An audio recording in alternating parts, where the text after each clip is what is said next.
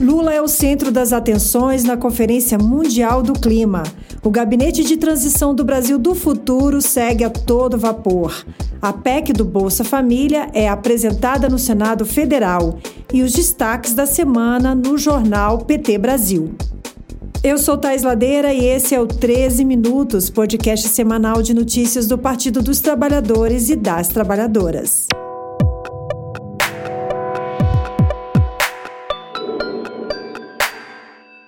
Hoje é sexta-feira, 18 de novembro de 2022. Eu converso com você do estúdio de podcast da Rede Povo de Comunicação. Hoje eu estou usando uma blusa branca de bolas grandes e pretas. Meus cabelos são castanhos e também grisalhos. Uso pequenos brincos e anéis e estou sem fones de ouvido hoje. Dito isso, você fica agora com um resumo do que foi notícia na Rede Povo de Comunicação do PT. Vem comigo. Gabinete de transição a todo vapor. Gente, a sede do Centro Cultural Banco do Brasil, o CCBB, aqui em Brasília, está fervendo de gente das mais diversas áreas que foram convidadas para integrar esse momento do chamado governo de transição. E olha que trabalho é o que não falta. O vice-presidente eleito, Geraldo Alckmin, que é o coordenador da equipe de transição, terminou de anunciar os nomes esta semana. A repórter da Rádio PT, Thaisa Vitória, traz mais informações. O vice-presidente eleito e coordenador do governo de transição, Geraldo Alckmin, anunciou nesta segunda em São Paulo mais 61 nomes para a composição dos grupos técnicos. Ao todo, 31 grupos técnicos vão debater e produzir subsídios para a elaboração de um relatório final de transição, que será entregue em dezembro ao presidente Lula. Os integrantes anunciados farão parte de seis grupos temáticos: educação, esporte, infraestrutura, juventudes, cidades e cultura. No grupo de educação estão presentes Tereza Leitão, que é ex-deputada estadual, senadora eleita pelo PT de Pernambuco, Macaé Evaristo, ex-secretária municipal de Belo Horizonte e deputada estadual eleita por Minas Gerais, entre outros. Alckmin falou ainda durante o anúncio sobre os integrantes que vão compor o subgrupo Infância que está dentro do grupo Direitos Humanos. A infância é um dos setores prioritários do novo governo Lula. Já o jornal PT Brasil, na edição de quarta-feira, recebeu a ex-ministra de Desenvolvimento e Combate à Fome, Tereza Campelo. Ela conversou com Amanda Guerra sobre o futuro governo de Lula na área social e a gente acompanha agora. Nós queremos conversar com governadores e prefeitos de cara e com a rede de assistência social, que é quem conhece a população em situação de vulnerabilidade, principalmente a população pobre, no território. Trabalhar de forma sistêmica, refazendo o pacto federativo em torno do Bolsa Família, em torno do cadastro único e em torno do SUAS. Vamos retomar o direito dessas famílias de terem acesso à educação e à saúde. Esse é o conceito. Né? E o Bolsa Família nos ajuda com esse fio. E esta semana foi marcada pela continuação das discussões na Conferência da ONU sobre Mudanças Climáticas, a COP27, que acontece no Egito. A presença de Lula em sua primeira viagem internacional depois da eleição foi um divisor de águas desta grande conferência sobre o clima do planeta. Isso porque, mesmo antes de ser empossado, Lula foi recebido como chefe de Estado e com muito prestígio um reconhecimento pelas realizações ações dos governos Lula na área ambiental. Ao mesmo tempo, foi um alívio para todas as lideranças internacionais que se preocupam com o futuro do planeta em termos de mudanças climáticas, ver o Brasil saindo do isolamento internacional causado pelo atual governo. Então, como parte da agenda de Lula na COP27, ele recebeu dos governadores dos estados da Amazônia Legal uma carta, a Carta da Amazônia, uma agenda comum para a transição climática, e garantiu que seu governo vai dar atenção aos povos indígenas e ao combate ao desmatamento. Além de reuniões bilaterais, Lula fez um discurso na COP, na quarta-feira, e a gente relembra um trecho aqui para você. O Brasil está pronto para se juntar novamente aos esforços para a construção de um planeta mais saudável. de um mundo mais justo, capaz de acolher com dignidade a totalidade de seus habitantes e não apenas uma minoria privilegiada. Ninguém está salvo. A emergência climática afeta a todos, embora seus efeitos recaiam com maior intensidade sobre os mais vulneráveis. A desigualdade entre ricos e pobres manifesta-se até mesmo nos esforços para a redução das mudanças climáticas. Bravo, bravo, aplausos. Já na quinta-feira, Lula esteve reunido com representantes dos povos tradicionais, além de ter conversado com o secretário-geral da ONU, Antônio Guterres. E Lula também se encontrou com representantes da sociedade civil no espaço destinado ao Brasil na COP. Durante quatro anos, o presidente, que está dentro de casa desde que foi derrotado, ele não fez encontro com nenhuma organização da sociedade civil. Ele nunca se reuniu com ninguém da sociedade civil para discutir os problemas do povo brasileiro.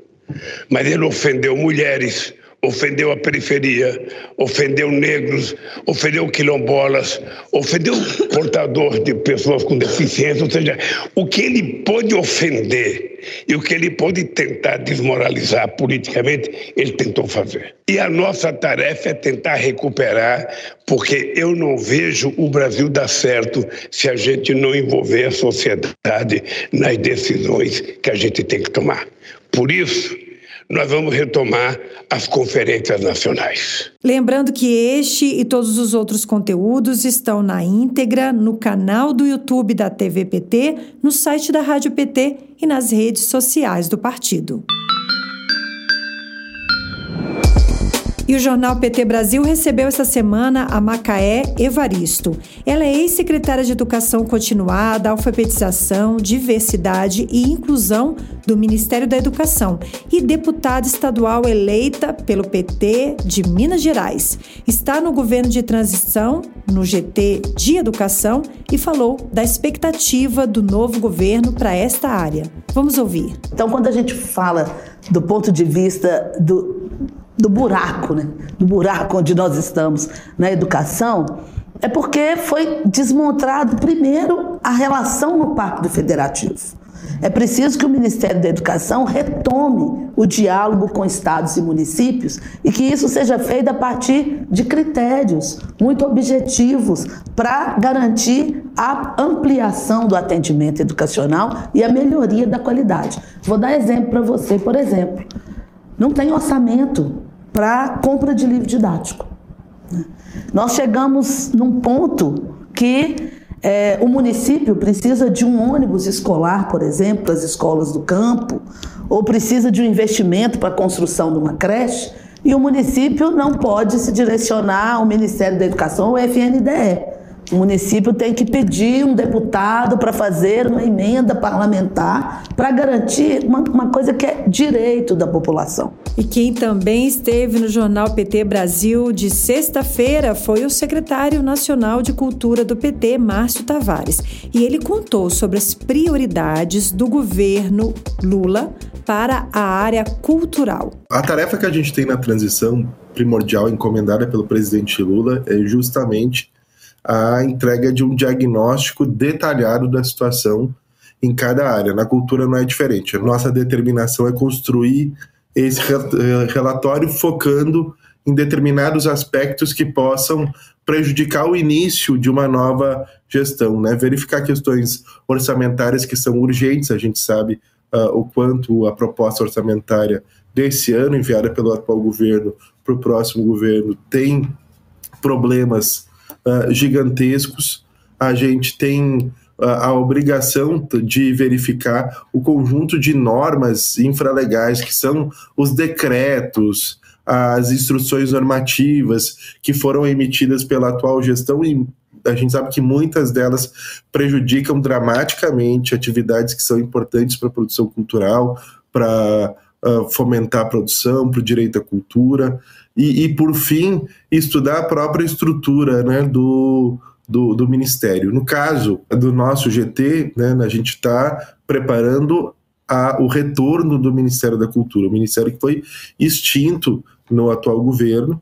Né, e, e, que foi e cujas instituições foram completamente dilapidadas. É isso mesmo.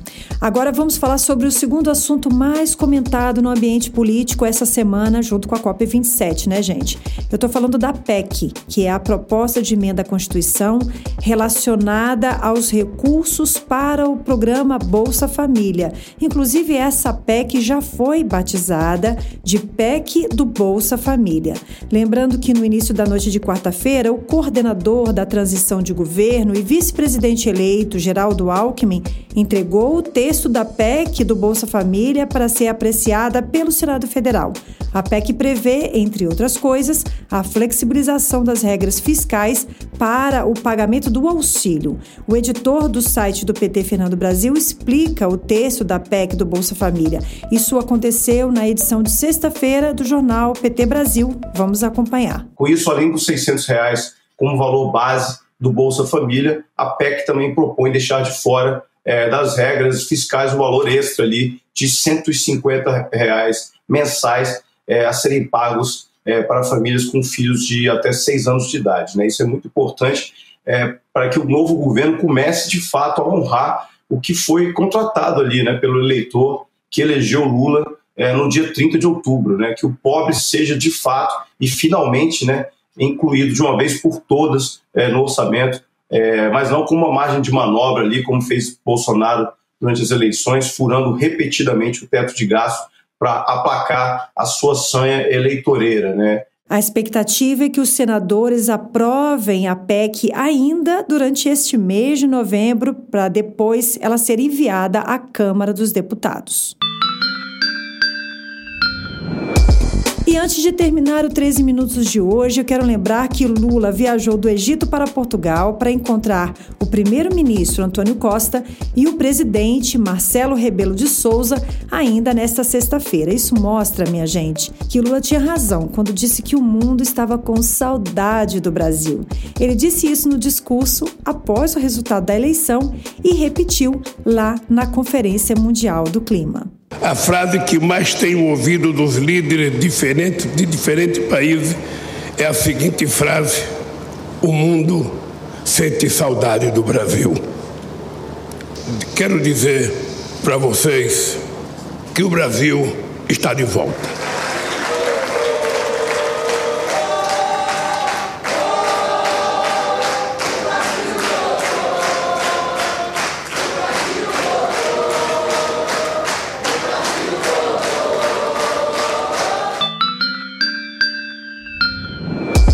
É isso, o Brasil voltou. E esse foi mais um 13 minutos com os destaques dos últimos dias na Rede Povo de Comunicação do PT. Se você ainda não segue o 13 minutos no seu aplicativo, clica aí no botão seguir para não perder nenhum episódio. Se você gostou, pode deixar cinco estrelas na sua avaliação. Agora sim, eu me despeço de você e de uma semana corrida, agitada, de muito trabalho, mas com a certeza de que o Brasil voltou e para melhor, cada vez melhor. Saúde, paz e tranquilidade. E até o nosso próximo encontro com Lula presidente, mais um 13 minutos.